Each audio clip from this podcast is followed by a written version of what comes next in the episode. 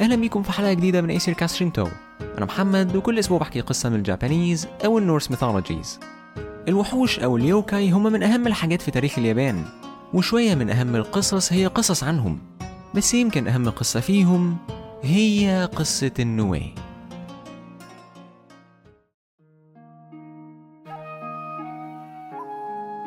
الميناموتو كانوا أكبر وأقوى قبيلة في اليابان. مش كده وبس. ولي عهد الإمبراطور كان يهرب لهم وكانت مجرد مسألة وقت لحد ما الإمبراطور يموت وبعدها الإمبراطور الجديد يبقى من قبيلة الميناموتو. بس كل ده اتغير لما جواب من الإمبراطور وصل ليوريماسا يوريماسا كان زعيم الميناموتو ولما قرأ الجواب بتاع الإمبراطور قلق. الإمبراطور كان بيقول له إنه عيان وسبب مرضه كان وحش اسمه النوي. النوي كان وحش بيعرف يطير وزئيره كان بيطلع صوت زي الرعد. وكان كل يوم بيمشي في سحابة سودة ويقف قدام شباك الإمبراطور وبعدها يحاول يكسره والإمبراطور عيي من كتر الخوف. يوريماسا كان عارف إنه ما يقدرش يرفض إنه يساعد الإمبراطور لأنه لو رفض إنه يساعده الإمبراطور ممكن يلجأ للتايرا التايرا كانوا القبيلة الوحيدة اللي تقدر تنافس الميناموتو. مش كده وبس واحد من أحفاد الإمبراطور كان يقرب للتايرا ولو يوريماسا ما راحش يساعده الإمبراطور ممكن يغير رأيه.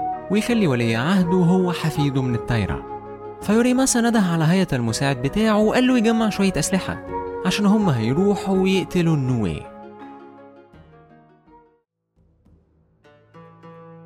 يوريماسا وهاياتا بدأوا يقربوا من القصر وفعلا شافوا سحابة سوداء جدا قدام شباك الإمبراطور ولما قربوا منها بدأوا يشوفوا النوي النوي كان شكله مرعب كان عنده جناحات طائر وراس قرد. وجسمه كان جسم نمر وديله كان عبارة عن تعبان.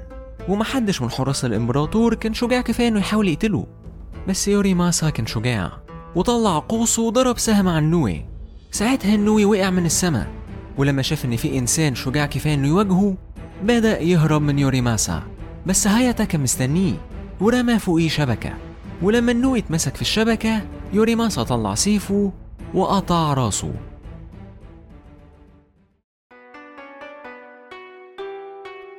لما يوريماسا وهاياتا قتلوا النوي في حاجة غريبة حصلت.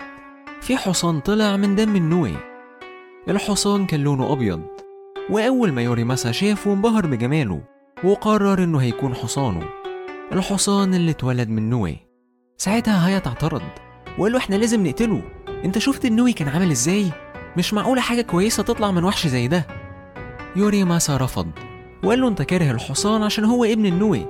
بس ده مش عدل. لأن الحصان ابنه وغلط إنك تحاكم ابن على جريمة باباه بعدها يوريماسا خد الحصان وروح بيته.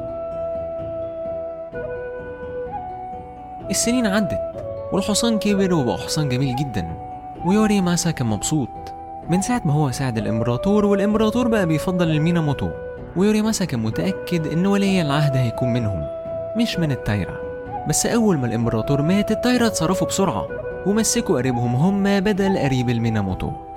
لما يوريماسا عرف كده جمع جيش ضخم وراح عشان يحارب التايرا بس في قلب المعركة الحصان وقعه وقبل ما يكسر رقبة يوريماسا يوريماسا عرف إن هاياتا كان صح وإن الحصان ده كان خدعة من النوي عشان ينتقم منه. وبسبب رحمة يوريماسا بدأت حرب هتغير مستقبل اليابان.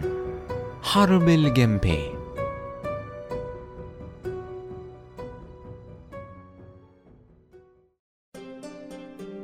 شكرا إنكم سمعتوا أي سير كاست شنتو. لو عندكم أي comment أو feedback أنا كده أحب إن اسمعه ممكن تسيبوا review على Apple Podcasts أو comment على الفيسبوك page أي سير كاست شنتو هي واحدة من بودكاست انسوز انسوز هي مجموعة من البودكاست اللي أنا بحكي فيها قصص. لو حابب تسمع حلقات زيادة تسمع الحلقات بدري عن ميعادها أو تساعدني نعمل بودكاست أكتر ممكن تدعمني عن طريق Patreon وهسيب ال link في ال show notes واشوفكم الأسبوع الجاي في حلقة جديدة من أي سير كاست شنتو.